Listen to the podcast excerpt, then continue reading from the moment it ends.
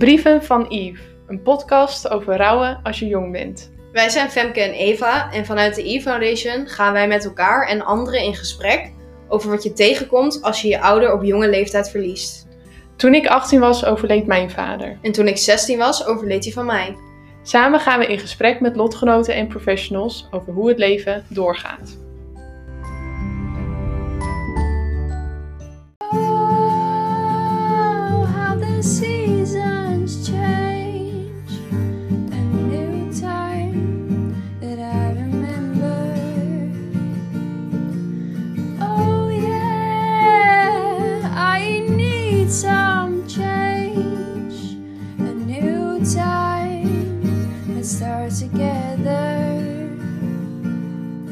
Seasons will. Nou, welkom bij de volgende podcast van Rouwen als je jong bent. Eh, de vorige keer hebben we het met eh, Mathilde en Hessel gehad over de kracht van muziek en de helende werking van muziek. Eh, vandaag zitten we hier met Miranda. En Miranda is een schrijfcoach waarin ze anderen helpt intuïtief te schrijven vanuit het hart. En heeft ze ook het liefdevolle kinderboek geschreven over zelfdoding. Een buiten je zelfdoding genaamd Twinkel en de Wemelboek. Eh, in het E-Foundation traject heeft zij een sessie verzorgd, waar ook wij intuïtief gingen schrijven. En vandaag gaan we met Miranda in gesprek over de helende en verwerkende kracht van schrijven. Nou, Miranda, hartstikke leuk dat je er bent. Eh, fijn dat we het er vandaag even over gaan hebben. Eh, zou je jezelf wellicht nog verder voor kunnen stellen? Nou, allereerst super superleuk dat ik hier eh, mag aanschuiven bij jullie. En eh, nou ja, volgens mij heb je mij al heel erg goed geïntroduceerd. Tenminste, dat is wel hoe ik hè, eh, op het gebied van rouw, eh, eh, wat, ik, wat ik doe en wat ik eh, hè, heb geschreven. Ehm, en daar gaan we het vandaag ook over hebben, volgens mij. Ik kan natuurlijk nog een heleboel andere dingen vertellen. maar ik heb ehm, misschien hè, op het gebied van rouw is het wel zo dat ik heb eh, in 2009 ben ik bij een man verloren door zelfdoding. En ik heb op dit moment twee dochters die eh, net in de puberleeftijd eh, beland zijn. En die zijn eh, vanmiddag op dit moment bij opa en oma. Dus ik heb even een dagje voor mezelf Oh, en met jullie in gesprek. Ja. Heerlijk. Mooi. Ehm, nou, ik noemde het net al kort eventjes intuïtief schrijven. Dat komt ook wel heel erg naar voren. Ik had even op LinkedIn gekeken. Eh, wat is intuïtief schrijven en hoe heb je dat eigenlijk ontdekt?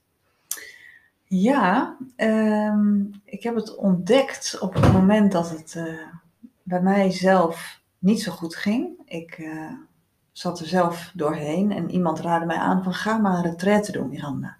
Toen dacht ik, ik een retraite, hmm, hoeft niet voor mij. Nee. Hè? Had ik nooit bedacht dat ik dat zou doen. Maar ik heb toen ergens in Friesland heb ik een schrijfretraite gevonden. En eh, nou, dat was dus eigenlijk dat ik s'avonds bij een mevrouw ergens schrijfopdrachten kreeg. En eh, eigenlijk creatieve schrijfopdrachten. Maar die hebben mij enorm geholpen. En eh, het schrijven, maar daarnaast ook het hardop voorlezen, dus het delen.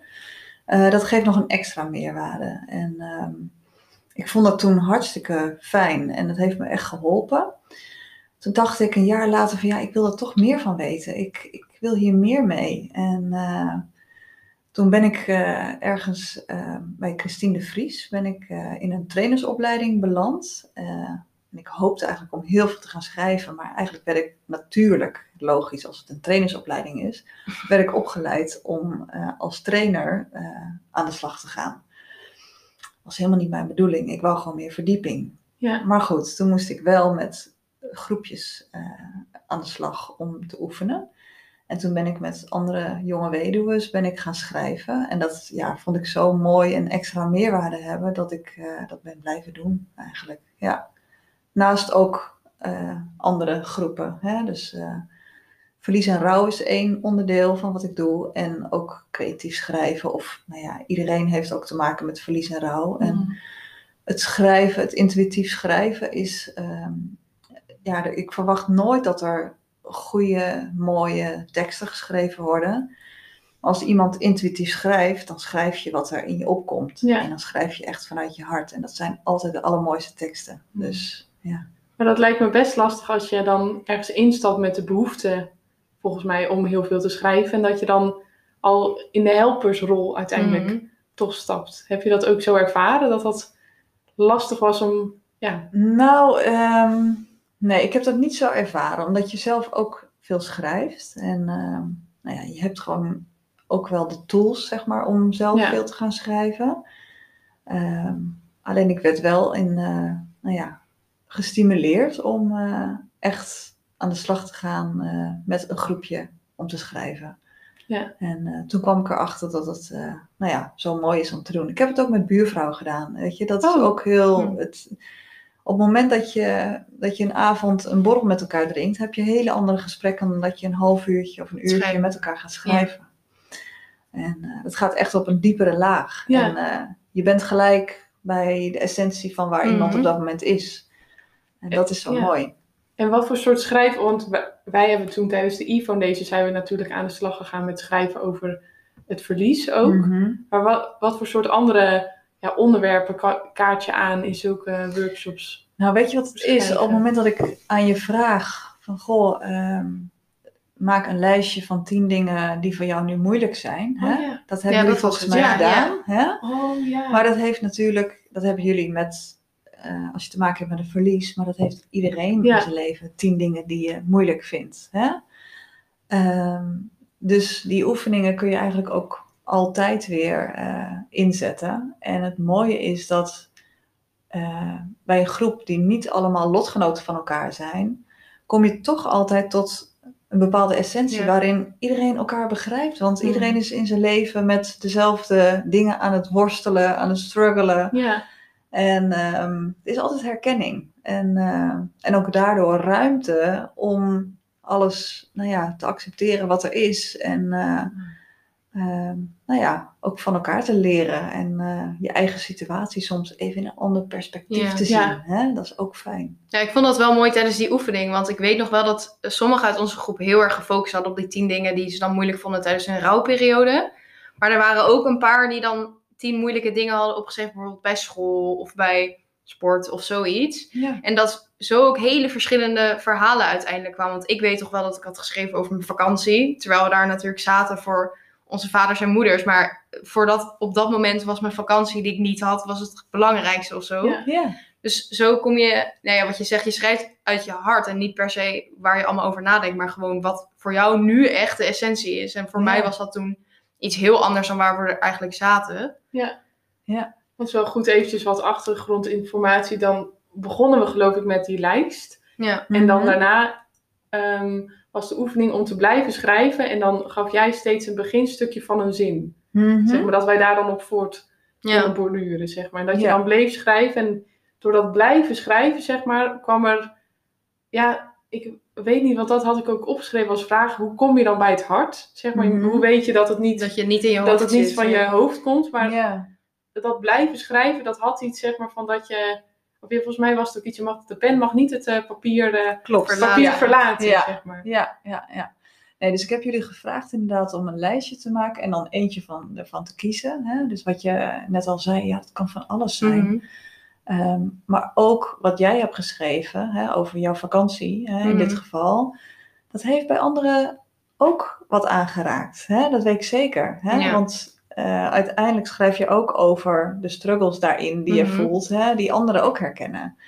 Ehm, en inderdaad, ik moedig je altijd aan om echt zoveel mogelijk door te schrijven. Ik noem dat dan een sprintje, eh, dus zo snel mogelijk te schrijven ook. Wel nog dat je het zelf kan lezen. Hè?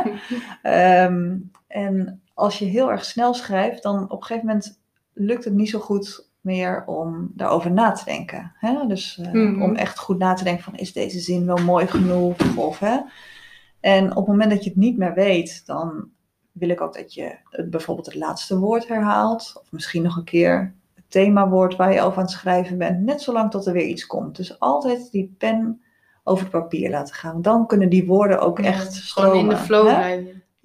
En dan kom je bij het hart. Dat is dan wanneer de Nou woorden... ik denk dus ja. op het moment dat jij, je kan dan niet iets gaan verzinnen van Nee. een ander of een Ja. verhaal. Dus dat is iets van jou. Hè? En als je er lang genoeg schrijft, dan kom je tot de kern. En wat ik soms ook vraag ik weet niet of ik het bij jullie heb gedaan, maar als je een langere tekst hebt geschreven, om dat nog eens door te lezen en dan één zinnetje eruit te pakken die Ja. voor jou de essentie was, of hè, die jou eventjes Mhm. triggert. Of, eh, hè, en om daar dan nog verder op door te schrijven, maar dan iets korter, bijvoorbeeld. Hè? En wat is dan, of jij, ik weet heb je een doel dat je dan erin stapt en zegt dat zo, daarmee lopen de mensen weer mee naar buiten, zeg maar? Dat ze dat dan Ehm, hebben opgeschreven over een probleem? Nee, nee, daar heb ik echt geen doel bij. Want iedereen is op een andere, eh, op een ander eh, moment, eh, op dat moment in het proces. Ja. Dus weet je, je bepaalt ook helemaal zelf, en dat vind ik ook het mooie aan deze methode. Je bepaalt echt zelf hoe ver jij wil gaan. Ja. En eh, we noemden het net al dat, dat ik wel vraag om voor te lezen, maar ik geef toch echt altijd de ruimte om te zeggen dat je wil passen. Dus dat je niet gaat voorlezen. Je hoeft er ook echt niks over te zeggen. Sowieso vertellen we niks Mhm. over wat je hebt voorgelezen of gaan we niet op reageren. Hè? Ja. Dus dat eh, maakt het ook heel puur en echt Ja, ik vond dat heel het mooi. dat het van Ja. jezelf blijft. Hè? Het is wel heel lastig, want dat zijn we niet gewend. Hè? Eh, gewoon op straat met elkaar of in de kroeg. Kroeg zijn we sowieso niet meer gewend. Nee, niet zo ver wanneer we het hebben opgenomen. Corona, ja, klopt. Ja. Ehm, maar gewoon echt om stiltes te laten vallen en het, nou ja, te laten zijn bij. Eh, Ja, en dat dat ook goed is. bij diegene. Ja, en dat dat goed is. En ehm, ik ben er ook van overtuigd dat wat iemand schrijft en daarna voorleest, dat kan iemand gewoon zelf dragen. Hè? Hmm. Hoe Ehm, bedoel je? Van, eh, Nou, we zijn ook vaak gewend om als iemand verdrietig is bijvoorbeeld, eh, wordt er gehuild of tranen gelaten en zijn dan geneigd om zakje, zakdoekjes te halen of gelijk van oh gaat het en eh, oh hè, van stop maar met huilen want dan is het wel weer goed Mhm. of zo hè. Ja. Ehm, terwijl als je het eventjes laat en die tranen laat komen en daar alleen maar bent en het oké vindt dat iemand even in het verdriet zit. Het gaat op dat moment wel over en iemand kan het zelf echt wel dragen. Hè? Ja. Ehm, je hoeft alleen maar te luisteren en te zijn. En dat maakt ook ehm, nou ja, dat het veiliger is, denk ik, voor diegene om het wel te delen. Dat lijkt me best wel lastig, want ik weet dat ik dat ook zo toen ervaren heb, maar hoe- dat je zo'n sfeer creëert dat mensen dat zo voelen, zeg maar. Want omdat Mhm. die kleine dingen van verdriet ervaren, niet gelijk inderdaad een zakdoek in iemands ogen drukken van eh, hier, niet huilen, want ik word er ongemakkelijk van. Ik denk Ja. dat dat er een beetje achter zit. Ja. Mhm. Maar dat je toch, hoe, ja, hoe kan je zo'n sfeer creëren, zeg maar, in een groep? Dat mensen voelen dat het er dan mag Ja. zijn. Wat ik doe is vooral ehm, ja, bepaalde regels. Hè? Het zijn maar hele simpele regeltjes, maar gewoon duidelijk zeggen van, nou ja, eerste is sowieso, schrijf vooral door. Hè? Ja. Dus ga niet voor je uit zitten staren en eh, Mhm. nadenken. En het andere is, reageer niet op elkaar nadat iemand heeft voorgelezen. En dat mag wel reageren in de zin van, hè, ik heb het gehoord, of hè, dankjewel voor het delen, of eh, nou ja, knikken, of hè, elkaar aankijken, stilte laten vallen. Eh, maar je gaat niet zeggen van, oh, ik heb ook van die vakantieproblemen Oh, dat- gehad. ja. Of, eh, Hmm. hè? Ja. Dat dus absoluut niet. Dus daar ben ik wel heel streng in. En door dat gewoon te zeggen, ehm, merk ik dat, ja, op het moment, dat- en, en het ook als oefening te zien. Hè? Mensen Mhm. pakken het ook wel op als oefening. Hè? Bij jullie ging dat volgens mij ook gewoon gelijk goed. En eh, Ja. ja, Het voelt altijd heel onnatuurlijk, vind ik, als iemand moet huilen, zeg maar, dat je dan er niet op reageert. Ik weet niet meer precies hoe dat bij ons ging hoor, maar eh, mhm. ja. Ja, mooi. Want, en dan de, de link tussen schrijven en emoties. Wat is, ja, zo zet je er veel op papier, maar hoe zie jij die, ja, die verbinding, zeg maar? Ehm, ja, ik, ik weet niet of het voor iedereen is, maar bij mij als ik schrijf, dan ja, komen er gelijk emoties. Ik moet heel vaak huilen als ik schrijf, Ja. Ehm, vind ik juist heel lekker, want dan komt er weer wat Mhm. uit. Hè? Ehm, voor sommigen is dat niet zo, maar ehm, ik merk wel dat op het moment dat je schrijft, dan schrijf je altijd voor iets wat in jou leeft. Dus dat is op dat moment wat er speelt, wat de waarheid is. En eh, soms is daar bij sommige mensen zit daar een drempel op. hè? Mhm. Dat, dat eh, maak ik ook wel eens mee. Mensen die zich niet specifiek opgeven voor mijn workshop bijvoorbeeld, maar die wel ermee geconfronteerd worden, die hebben zoiets van, oh, moet dat nou? En eh, dat wil ik helemaal niet. Nee. Dat, dat kan ook, hè. Ehm, ik merk eigenlijk altijd dat mensen op het moment dat ze schrijven en ook merken hoe het in de groep gaat en hoe prettig het is, dat ook eigenlijk iedereen altijd wel voorleest. Want Hmm. op het moment dat je het voor gaat lezen, dan zit het niet meer alleen in jou. Hè?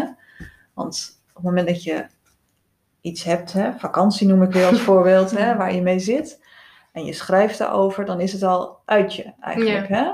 Op het moment dat je het ook nog eens gaat voorlezen, dan gooi je het ook nog eens het universum in. ja. Hè? En dan komt er ook een andere energie op, Ja. eigenlijk. En ehm, nou, ik, ik merk dat dat heel veel effect heeft. eh, ook achteraf dat mensen dat tegen me zeggen. Ja. Het klinkt dat dus alsof je het ook wel een klein beetje kan trainen. Dat, of het schrijven, zeg maar, hoe, in hoeverre dat je dan op een, ja, een diepe laag komt, zeg maar. Dat je dan, ja, dat Ja. hoe vaker je misschien ook schrijft, hoe, mak- hoe makkelijker het dan ook is Ja. om bij die emoties te eh, komen. ja. Ja. dat klopt. Ja, dat klopt. Ehm, en ik heb wel hele makkelijke schrijftechniekjes, hè, Ja. waarin je makkelijk aan het schrijven komt. Hè? Dus het is niet moeilijk of eh groots of spannend of zo. Nee, hè? Geen enorme drempel. Waar je Helemaal nee. niet. Nee, dus je begint gewoon heel klein. En weet je, als mensen wat vaker hebben geschreven, dan vraag ik soms om wel een kwartier of twintig minuten achter elkaar door te schrijven. Hè? En dat, is, dat vraagt wel wat van je. Ja, Maar bijvoorbeeld wat, ik, wat je net al aangaf, van een heel klein zinnetje en dat eh, proberen af te maken. Hè, met, door daar twee regels aan toe te voegen bijvoorbeeld. ja, Dat lukt iedereen. Nee. En, eh, maar daar komt al heel veel uit. Want Ja. als je bijvoorbeeld met een nieuwe groep bij elkaar zit en je gaat een voorstelrondje doen bijvoorbeeld. Mhm. Hè? Ehm, en in plaats daarvan vraag je iedereen van, eh, goh, toen ik vanochtend opstond, maak die zin eens af. Ja, Toen ik vanochtend opstond, nou, en dan eh, heeft de een die heeft de konijnen verzorgd en eh, eh, de kinderen naar school gebracht.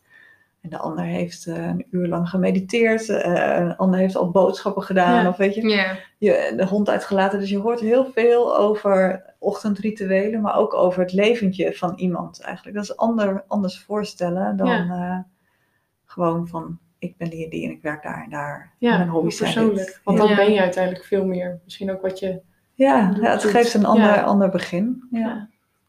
ik weet wel of dan voor mij de link met schrijven en emoties is dat ik vooral schrijf als ik heel hoog in mijn emoties zit. Mhm. Dan weet ik eigenlijk niet meer, ja, dan is het een soort van uitzichtloos iets en dan moet ik mijn woorden, mijn gevoel kwijt in woorden, zeg maar. ja. En ik vind dat altijd achteraf best wel heftig om terug te lezen, zeg maar. Omdat dan, en ook wel mooi, zeg, want dan, mijn vader is er niet meer, maar dan. Geef ik er mooie woorden aan, maar ook dan hoe het voelt, zeg maar. En Mhm. ik vind dat dan aan de ene kant fijn om te hebben, maar soms denk ik ook wel, goh, wat is dat, eh, ja. Ik vind dat ook soms wel heftig als bepaalde gevoelens, zeg maar, Mm. woorden krijgen, ja, merk Ja. ik. Als, ja, maar jij pakt je pen op het moment dat, eh, dat het heel hoog zit. Ja. Ja. Ja. Ja. dus, Ja. eh, want dat zeggen mensen vaak, nou schrijf het op, ga schrijven. Ja. Maar ik vind dat altijd deels confronterend, want ik heb Ja. mezelf wel eens voorgenomen om alle herinneringen van mijn vader op te schrijven. ja. Maar ik merk dat tijdens dat schrijven dat ik dan voel van, oh, ik weet dat deel niet meer en oh, ik kan dat niet helemaal meer vertellen, zeg maar. Mhm. En dat ik, ja, dat heb ik dus ook een beetje laten liggen, omdat het vooral een soort van onrust Ja. bij me omhoog bracht. Maar als ik heel erg Ja. verdrietig ben, dan schrijf ik wel over mijn vader, want dan, Dan schrijf je Ja. meer van je af ook. Ja, ja, dat, ja, ja. dat denk ik. En helpt Ja. het je dan tijdens je rouw? Of in ieder geval je, je Ja. proces? Soms wel, want ik heb ook, zeg maar, voor mij zijn het altijd stukken of zinnetjes of woorden, zeg maar, of nou vooral zinnetjes die mij, die mij dan weer te binnen schieten, wat iemand ooit aan mij gezegd heeft, wat ik ooit ergens gelezen, gehoord heb, Mhm. die mij heel erg helpen. En soms dan maak ik die eigen zinnen, zeg maar. En dat is wel op die emotionele momenten, zeg maar, Mhm. dat ik die dan, eh, dat ik die dan opschrijf. Dus daar zoek ik Mhm. soms ook naar. Ja, Maar- dat je zoekt naar woorden voor wat er allemaal in je omgaat. Ja. Zo. Ja. En voor een soort van zin, ja, ik weet ik vind zo'n zinnen geven mij soms dan rust. Dus dan, Ja. En dat zijn makkelijke dingen om terug te grijpen. En die schrijf ik dan. Ja. Ja. Maar je zei wel dat het jou ook lastig, of dat het voor jou lastig is als je het weer terugleest. Ja, of dat vind ik wel, Ja. dan denk ik soms, ach, zo meer, weet je. Dat ik dat dan teruglezen, dat Wat ik dat dan zo voelde, zeg maar. Ja. En dan kan ik ook, op het moment dat dan zo'n moment woorden krijgt, dan kan ik ook heel erg weer in dat moment terugstappen. Ja. Ik had bijvoorbeeld Ja. in Thailand was ik, ehm, was ik voor mijn studie en toen was ik Mhm. één dag alleen van de groep ehm, gegaan. Mhm. Want ik wou wat tijd voor mezelf. En toen zat ik bij zo'n heel mooi meertje alleen. Mhm. En ik heb alleen maar gehuild om mijn vader. Want toen Mhm. was net ehm, Kobe Bryant, die basketballer, die eh, was toen ja, net overleden. En ja, wat ga ik dan doen als ik alleen in Thailand ben? Die memorial dienst terugkijken. En waarom denk ik dan deels? Maar eh, ja, dat wil ik dan zien. Maar dat, ja, dat is gewoon een vader met dochters, want ik ben dan thuis met eh, drie meiden. En dat raakte me allemaal zo. En toen heb ik alleen maar dat me- meertje te huilen en schrijven. Mm. En heb ik toevallig gisteren nog even teruggelezen. En denk ik echt, oh, ja. Dus daar zit je dan met je, Ja. Goeie gedrag. ja, met je goede gedrag in Thailand. Ja. Dus dat, vond, ja, dat vind ik het mooie van schrijven. Ja. Maar jij leest het dus wel terug, want sommige mensen lezen het niet terug. Ik lees het bijvoorbeeld niet terug. Nee?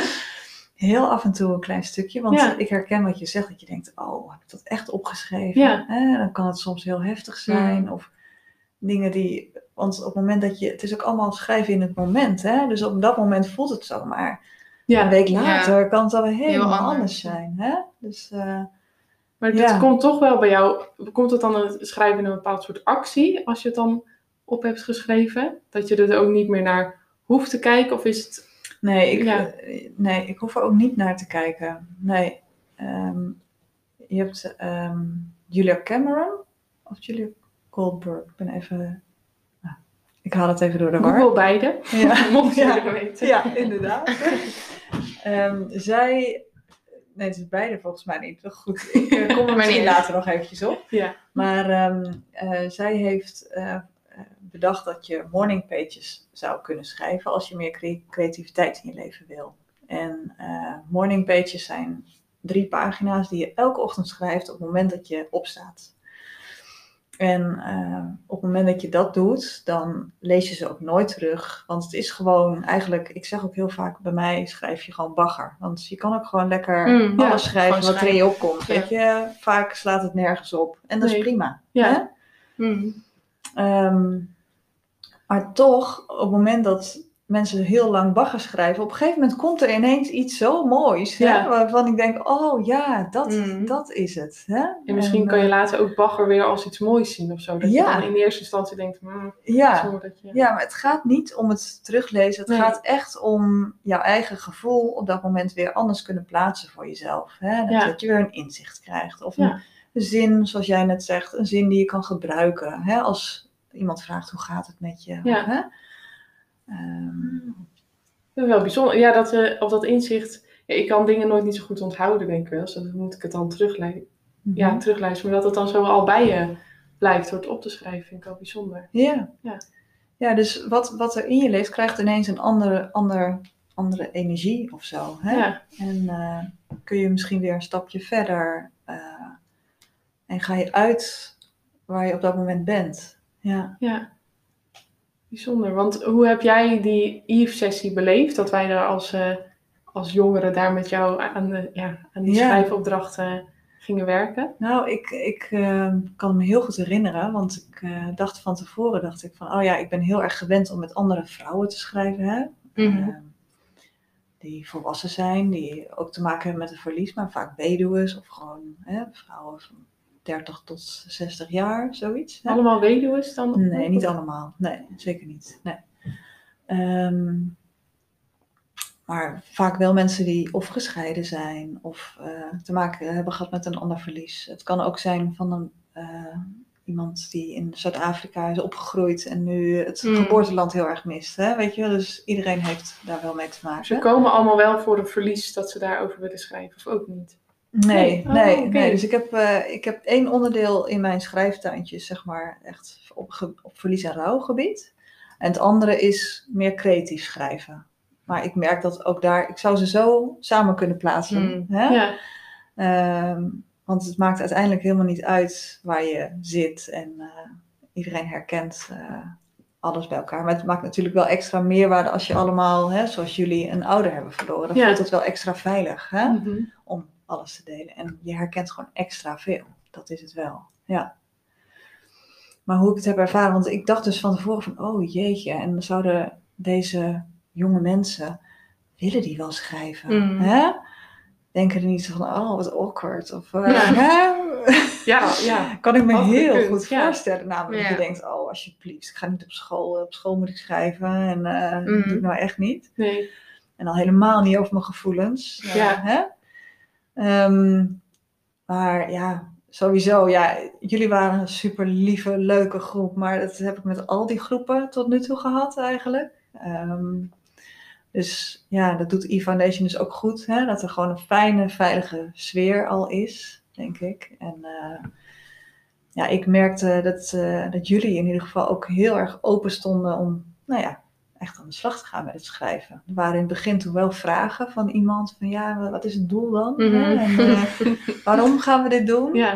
Daar heb ik toen niet al te veel over uitgelegd. Omdat ik zoiets heb van ja, weet je, ervaar het. Hè? Ja. Ja. En eh, dan kun je achteraf kun je zeggen wat het je heeft gebracht. Want ik ga niet van tevoren iets pretenderen van hè, het gaat je helpen meer Ja. inzicht te krijgen. Of dat je misschien een gevoel van opluchting of hè, ehm, ik weet niet, voor iedereen zal het iets anders zijn. Ja. Hè? Ehm, maar probeer het in ieder geval. En toen is iedereen wel aan het schrijven gegaan. En dan is het natuurlijk heel spannend om te vragen. Of nou, niet spannend om te vragen, maar wel voor degene die ik vraag om voor te Mhm. lezen. Om het daadwerkelijk voor te lezen wat je hebt opgeschreven. En eh, ik, vraag, ik zeg dan ook heel letterlijk van, zeg niks over je tekst. Dus zeg niet van, heb je het, eh, ik heb het niet goed begrepen. Nee. Of wat ik nu Ja, heb opgeschreven slaat leuk. nergens Ja, op. Hè? Ja. Dus geen oordeel over je eigen tekst. Dus dat is al lastig en een oefening, hè? Mhm. Voor mij nog steeds, Ja. hè? Ah, Na jaren ervaring. ja. Ehm, maar toch ehm, nodig ik iedereen uit om het voor te lezen en dan precies voor te lezen wat er staat. Mm. Hè? Wat, dus echt de woorden te gebruiken die in schrift staan. Ja. En eh, op het moment dat je dat dan voorleest, ehm, dan is het ook echt. Hè? En dat, dat hoort de ander ook, hè? dat het echt is. En Ja. eh, je hoort het zelf ook. En op het moment dat je een langere tekst hebt geschreven, we hadden het er net al eventjes over, van, hè? dat je je gedachten gaan telkens, ook tijdens het Mhm. schrijven, heb je die gedachten. Mhm.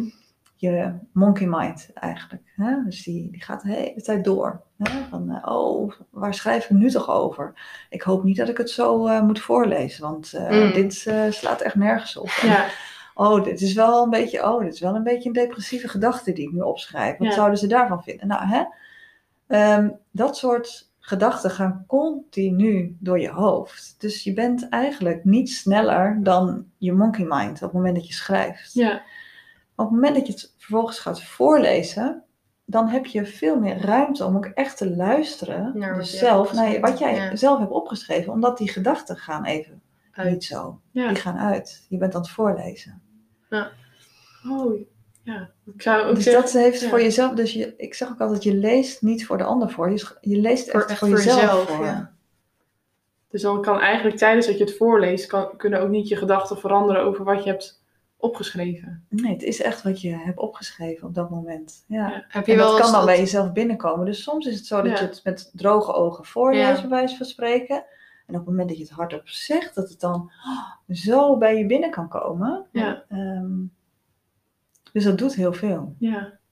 Ja, dat wilde ik vragen. Of je dan niet soms hebt dat mensen het gewoon opschrijven en dat het opeens heel erg overvalt. Hun overvalt wat ze nou hebben opgeschreven. Ja, kan me best Ja. wel voorstellen dat als je eenmaal in die flow zit, dat je gewoon denkt, nou, ik schrijf het even op. ja, En als je het dan leest, dat je denkt, oh, ik ben eigenlijk best wel zielig, ja. bijvoorbeeld. Ja, ja, dat klopt. Zijn er dan ook... Maar, maar op het ja. moment dat je dat dus, hè, dan merk je dat dus, dat het je raakt. Ja. Ehm, en hè, oh, ben ik eigenlijk wel zielig of zo. Maar dan heb je Mhm. dus voorgelezen en dan zie je dat er dus mensen zijn die gewoon luisteren. En dat Ja. het gewoon kan. Hè? Ja. Dat het er dus ook mag zijn. Ja, dat het me niet uitmaakt inderdaad. Ja, en weet je, dus dat is alleen al fijn. Maar voor de ander is het ook fijn van, oh ja, dat kan ook. Want ik herken die gevoelens. Iedereen he- herkent elkaars gevoelens. Dus Ja. dat is ook mooi. Het mooie hoe je het omschrijft is aan- hoe je aan de ene kant ergens woorden aangeeft, maar aan de andere kant niet zeg maar in de vorm van oordeel of van... Of nee, ja, nee, vooral niet in de vorm van oordeel. Of wat het is, wat, wat je eruit haalt, zeg maar. Nee. Ik Ja, vind het wel mooi hoe dat zo naast elkaar ja, Ja, kan zijn. Ja, dat, he dat hele Ja. zijn, dat het daar dan zo erg Ja, ook om draait. ja, ja. Ja, en het schrijven is ook wel het oefenen in het oordeelloos zijn. hè? Ja. Mm, Ja, zeker. ik denk Echt dat het sinds dat ik bezig ben met schrijven, heb ik misschien wel veel meer ehm, ja, mensenkennis gekregen Mm. of zo. Hè? Ik, Ja. eh, als, je, als je bij iemand in de supermarkt staat en dan denk ik van, god, daar heb ik niks mee, bij wijze van spreken, hè? met, met zo'n iemand of Ja. zo'n persoon. Maar dan weet ik gewoon, nee, bij iedereen, bij iedereen zitten dezelfde basisdingen en iedereen wil uiteindelijk hetzelfde. En, Ja, zeker. Hè, is iedereen dat? is aan het worstelen. En eh, ja, iedereen wil, eh, heeft angsten en eh, ehm, wil uiteindelijk liefde en aandacht en Ja. verbinding. Ja. Ja. Nou Miranda, je hebt net, eh, mooi dat je dat zegt over dat stukje mensenkennis. Dat, dat, Mhm. eh, dat schrijven jou dat eh, ja, toch geleerd heeft door ook met veel mensen en soorten mensen met verschillende ja, verhalen te schrijven. Mhm. Ehm, jij hebt jouw eigen verhaal heb je opgeschreven in een kinderboek. Dat noemde ik net al eventjes Twinkel en de Wemelwolk. Dat gaat over ja, jouw rouwproces van eh, jouw man en vader van jouw kinderen. Eh, hoe is het voor jou geweest om dat eh, op te schrijven en daar een boek van te maken? Ehm, ehm, nou ja, ik, het gaat niet over mijn rouwproces. Het was eigenlijk dat ik dacht, ik wil heel graag aan de kinderen vertellen eh, wat er nou is gebeurd met Mhm. hun vader. Ehm zij waren heel jong, twee jaar en zes weken oud. Dus echt heel jong. Dus in het begin had ik een, samen met mijn zus, mijn zus heeft toen een Nijntje tekeningen gemaakt. En eh, ik heb een klein Nijntje verhaal geschreven van hè, je kunt alleen nog de foto van papa een kusje geven. Ehm, en eh, nou ja, met wat tekeningen die toen daarbij pasten. Ehm, maar ja, toen werden ze wat ouder en ik, weet je, mijn man is overleden door zelfdoding. En, maar het voelde voor mij niet als dat hij het helemaal zelf had bedacht en zelf had gedaan. Ik weet ook zeker dat het niet zo is, maar dat het in, in een soort van nou ja, psychose of hè, eh, kortsluiting, zoals ik het ook wel noem, eh, is gebeurd. En ehm, dus het was niet met voorbedachte raden. Dus daar ben ik zelf heel lang mee aan het stoeien geweest. Van, hè, dat, ja, ik, ik vond het nooit prettig om te zeggen van hij is overleden door zelfdoding, want het klinkt zo expres. En, Mhm. hè, ehm, en vaak hoor je ook dat mensen al heel lang bezig zijn met, eh, nou ja, in ieder geval dat er een depressie is, dat er een vervelende periode aan vooraf gaat. En dat hadden wij niet echt. Ehm, en Ronald was wel moe en eh, een paar weken ervoor zei hij wel van het gaat niet zo goed. En eh, een keer zit iets in mijn hoofd en ik weet niet wat het is. Hè? Ehm, maar hij was niet al jaren depressief. Ehm, dus het was een, ehm, een, een zelfdoding waarvan ik niet het juiste woord kon vinden, zeg maar. Ik vond het echt anders dan andere vormen van zelfdoding, waarbij iemand al jarenlang ziek is. Dus toen ehm, vond ik buiten je zelfdoding veel beter passen. En ehm, ik wou dat op die manier ook uitleggen aan, eh, aan de kinderen. Maar ja, dan ga je dus denken, hoe dan? En mijn manier is dus schrijven. Hè? Dus ik heb daar eh, een aantal dingen over geschreven voor mezelf, hè? Om, om daartoe te komen. En eh, toen dacht ik, ja, ik wil toch een kinderboekje daarover schrijven. Ik denk dat het ook voor anderen heel fijn is. Want op het moment dat, eh, dat ik het uitleg aan anderen, herkenden anderen zich er ook in. En buiten je zelfdoding in het woord. En ik dacht, het, het kan niet zo zijn dat ik echt de enige ben. Dus ik wou dat ook hè, op die manier eh, nou ja, laten weten. En ehm, ja, toen ben ik begonnen met, eh, ja, het moest een heel persoonlijk boekje worden, zodat de kinderen er wat aan zouden hebben. En eh, ook heel lang gezocht van, ja, wie gaat dat een tekeningen maken? En ik heb echt gegoogeld op Illustrator en daar nog contact mee gehad. En dacht ik, ja, ik wil niet een onbekend iemand die Mhm. mijn verhaal gaat illustreren. Dus op een gegeven moment dacht ik, toen liepen de kinderen rond. En volgens mij was Maxime toen zeven. En eh, toen zei ik van, maak anders even een tekening van eh, dit en dit. Ik, heb een, ik had een eerste bladzijde geschreven of zo. En eh, toen was het eigenlijk hartstikke mooi. En toen dacht ik, oh, dit is wel heel tof om te doen. En toen heb ik het haar gevraagd van, zou je dat willen? Hè? Want ik ben een boekje aan het schrijven. En nou, toen was ze er gelijk, wist ze van, ja, dit wil ik graag Hmm. doen. En eh, Dus toen heb ik per bladzijde uiteindelijk heb ik haar gevraagd om een tekening eh, te maken. Dus ik las dan een heel klein stukje voor. En dan eh, was het van, nou, hier mag je dan een tekening van maken. En ik dacht van, ja, wat leg ik toch een druk op haar of zo. Hè? Want ik, ik wou natuurlijk wel graag dat zij die tekeningen echt ging maken. Hè? Ja. Eh, want ik wou dat boekje wou ik wel gaan maken. En, ehm, en soms ging ze dan rondlopen of dacht ik, oh, ze wil dus niet meer of zo. Hè? Nee. Maar dan was ze even aan het rondlopen en na vijf minuutjes dan kwam ze en dan eh, ging ze op de iPad, hebben we dan die tekeningen heb ik laten maken, dat, zodat ze met de vinger kon ze de tekeningen maken. En ehm nou, dan binnen één minuut had ze dan eh, een mooie tekening die we gelijk konden gebruiken. Ja, Dus eigenlijk is dat heel snel gegaan. Ik denk dat ze in een middag of zo, of twee middagen, heeft zij die tekeningen alles. bij het boekje gemaakt. Echt? Ja. Was dat een heel bewust proces van haar? Of- Nou, ik denk, Ja. ja, vanuit een eh, ja, eh, creativiteit. Nou, Ja, heel creatief, denk ik. Ze Ja, snapte wel dat het ook om haar vader ja, ging. ja, ja. het was dus ook haar verhaal eigenlijk. Hè? Maar eh, ze had daar echt een heel duidelijk beeld gelijk bij. Ja, Bijzonder. ja.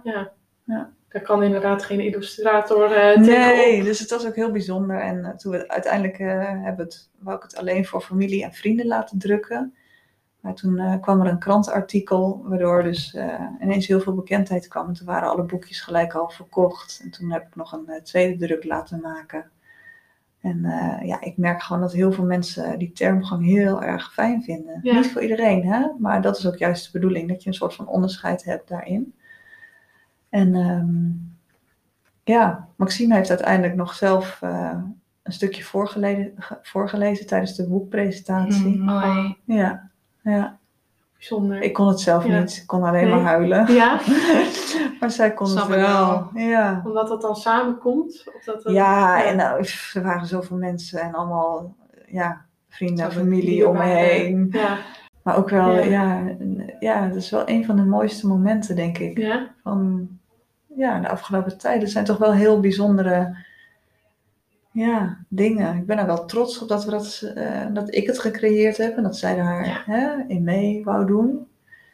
En eh, nou ja, dat het ook andere mensen helpt, vind ik ook heel Ja. tof. Ja, dat had ik niet durven denken. Nee. Ja.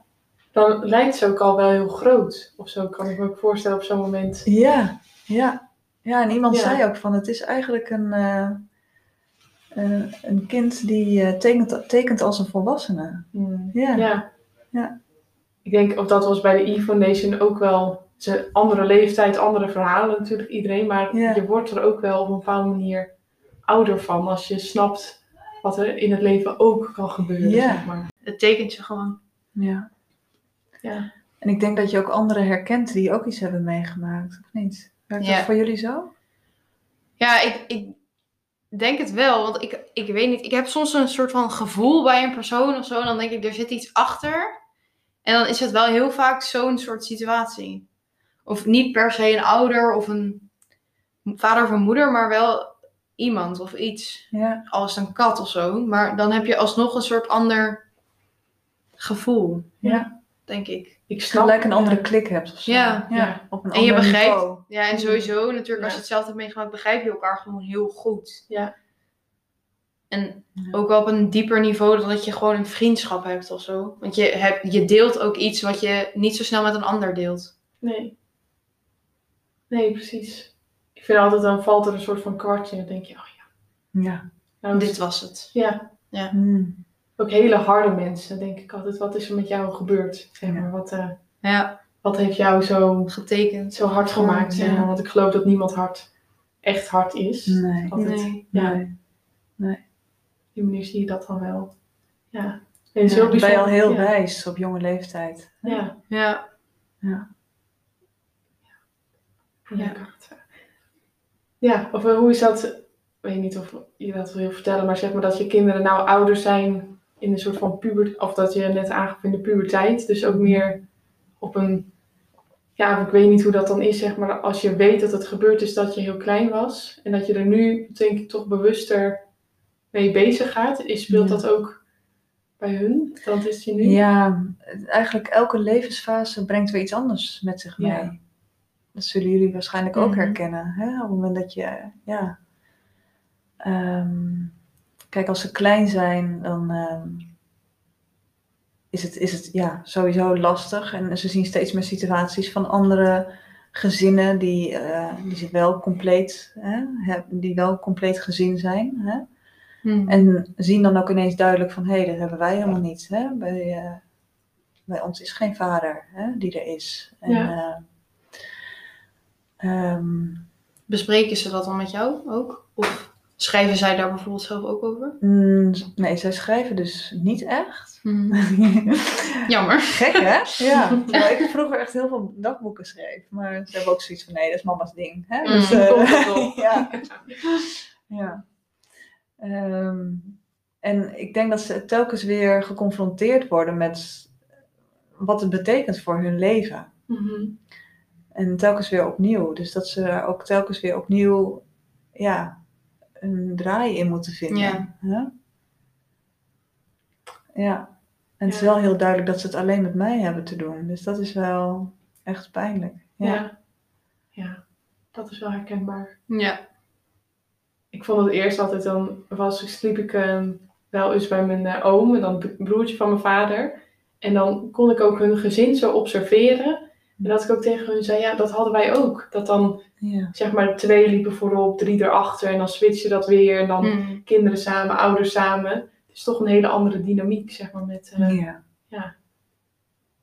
Ja. met je moeder. Ja. Hmm. Dus op die manier zijn we ook, ja, wat je zegt, een beetje getekend. Maar ehm, wat eh, ik me herinner van dat krantenartikel waar je het net ook al eventjes over had, dat eh, het boekje zo beka- bekend werd, eh, was de laatste zin, of de laatste zin ging over welke tekening dat jouw kinderen dan het mooist vinden, vonden van het boek. Mhm. En toen zei een van jouw dochters ook het stukje van de laatste tekening, want daar zijn, zijn volgens mij vier figuren in het verhaal. En toen zei ze van ja, dan leven zij gelukkig voort met ehm, ja, de, de vogel of het figuur die er niet meer was in hun hart. Hmm. En ja. ehm, zo is het denk ik ook wel heel erg. Dat is Mhm. mijn grootste les geweest, dat je wel gelukkig kan zijn en worden zonder iemand erbij, want die zit in je hart, dus die draag je. ja. Ja, hij is er wel mee. Ja. Ja. Ja. Ja. Ja, en uiteindelijk leef je nu, hè? Ja. Ook al is hè, je vader eh, er niet meer. Nee. Nee, klopt. Ja. We, ja, we hadden het net dan ook eventjes over dan, niet het rouwproces wat je hebt opgeschreven, maar ik denk wel als onderdeel van eh, een stukje rouwverwerking. Eh even voor jou schrijven ook een stuk geweest hoe jij met het verlies van je vader om bent gegaan? Nou ja, ik herkende wel heel erg wat je net zei over dat als je dan zelf iets terugleest, dat je dan denkt, oh, oké, heb ik dat allemaal geschreven? Want ik, ja, ik, wat, ik schrijf ook voornamelijk als het me te veel wordt of zo. Want ik heb ook niet altijd zin om het dan uit te leggen aan mensen. Of dan zien ze misschien wel dat er iets is, maar dan denk ik, nou, laat maar maar even gewoon, laat maar even schrijven. En dan is het wel beter. Maar wat ik dan opschrijf kan inderdaad soms wel heel hard of confronterend zijn. En dan heb ik op dat moment dan eigenlijk niet zo door. Maar dan kijk ik er een paar dagen later naar en denk ik, oh, oké. Is dat wat ik voelde?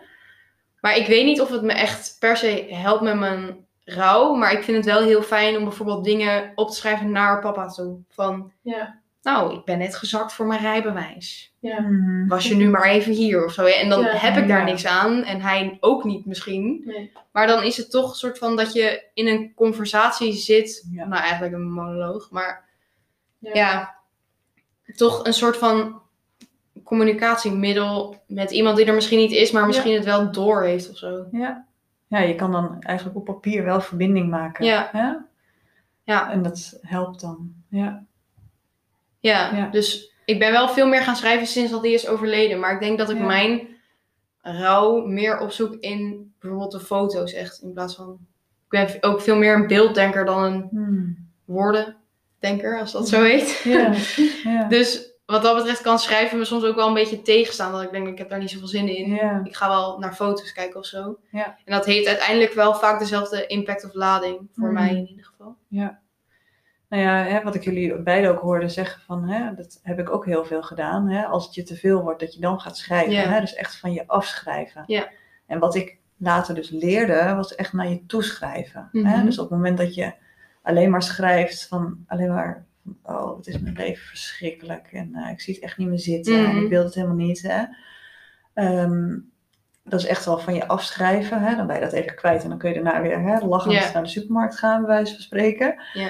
Ehm, maar als je bijvoorbeeld ehm, gaat schrijven over waar je dankbaar voor bent, of waar je blij van wordt, of mooie herinneringen die je hebt, eh, dan noem ik dat wel naar je toeschrijven. Hè? Want dan Mhm. kun je ook echt de fijne, mooie dingen die er zijn, ook eh, nou ja, je laten voelen. Hè? Ja, Eh, en daar contact mee maken. Hè? Dus inderdaad, schrijven aan je vader.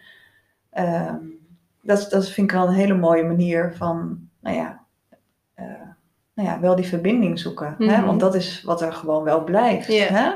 Het is niet in één keer zo dat je niet meer houdt van je vader en Nee, dat dat weg is. niet. Hè? Dus Mhm. hè? Ja. eh, ja, dus die liefde die blijft en die moet wel ergens naartoe. Ja.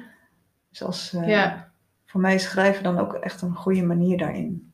Ja. Ja, en je geeft natuurlijk ehm, trainingen en zo. Misschien heb je een paar voorbeelden van wat mensen ehm, van jouw trainingen vinden of wat ze daaraan overhouden. Of, eh, Ja, ik- dat is wel een goede, want weet je, ik kan wel vertellen wat het allemaal doet, Mhm. hè? maar het is misschien wel ja, fijn om reacties van mensen na Ja. dat ze hebben geschreven met elkaar. eh, omdat, ja, ik heb er wel een paar meegenomen, die kan ik wel voorlezen. ja, graag. Ja? Mooi.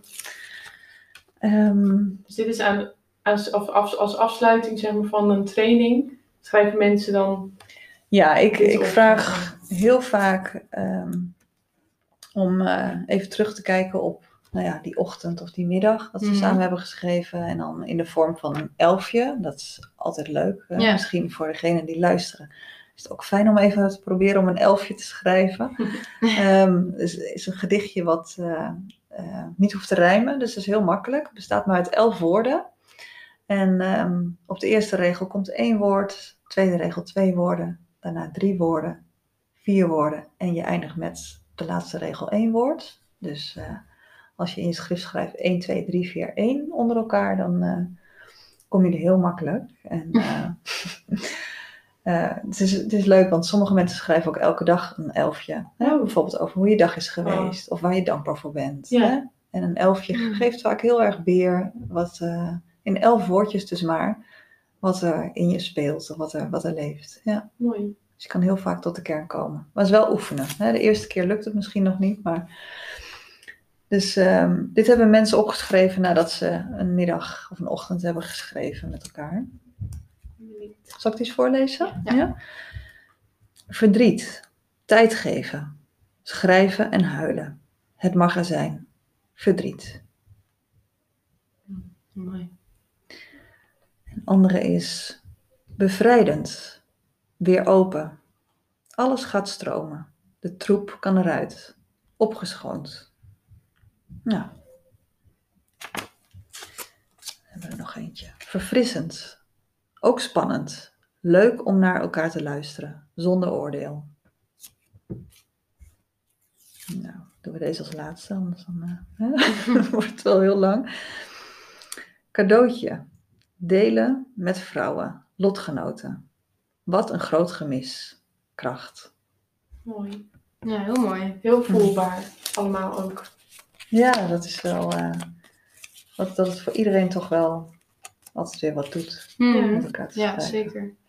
Mooi. Ja. Ja, heel mooi. Mooie afsluiting. Ja, Van, eh, ja, dit eh, ja, hele fijne gesprek. ja, heel erg bedankt dat je bij ons wilde komen. En bedankt voor het mooie gesprek. En eh, ik hoop tot snel. Ja, dankjewel. Ik vond het super leuk om met jullie eh, hierover te hebben. Ja, Fijn. Ja, fijn en mooi om dat allemaal weer terug te halen. Ja, zeker. ja. Ik denk dat ik weer Volgende ga keer gaan we schrijven. samen schrijven en Ja. praten. Ja. Afgesproken. Walking underneath the sunset. It's getting darker already now. I still can't believe that it's almost winter. No, out.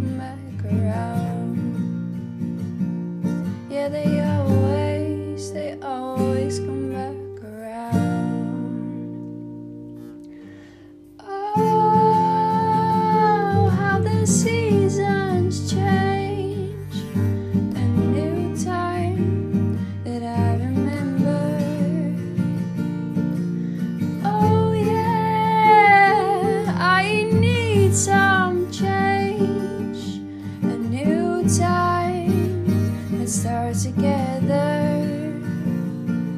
Yeah, the seasons will take us there. Waking up to see the sunrise, but it's only 4 a.m. I still can't believe the summer's here so soon.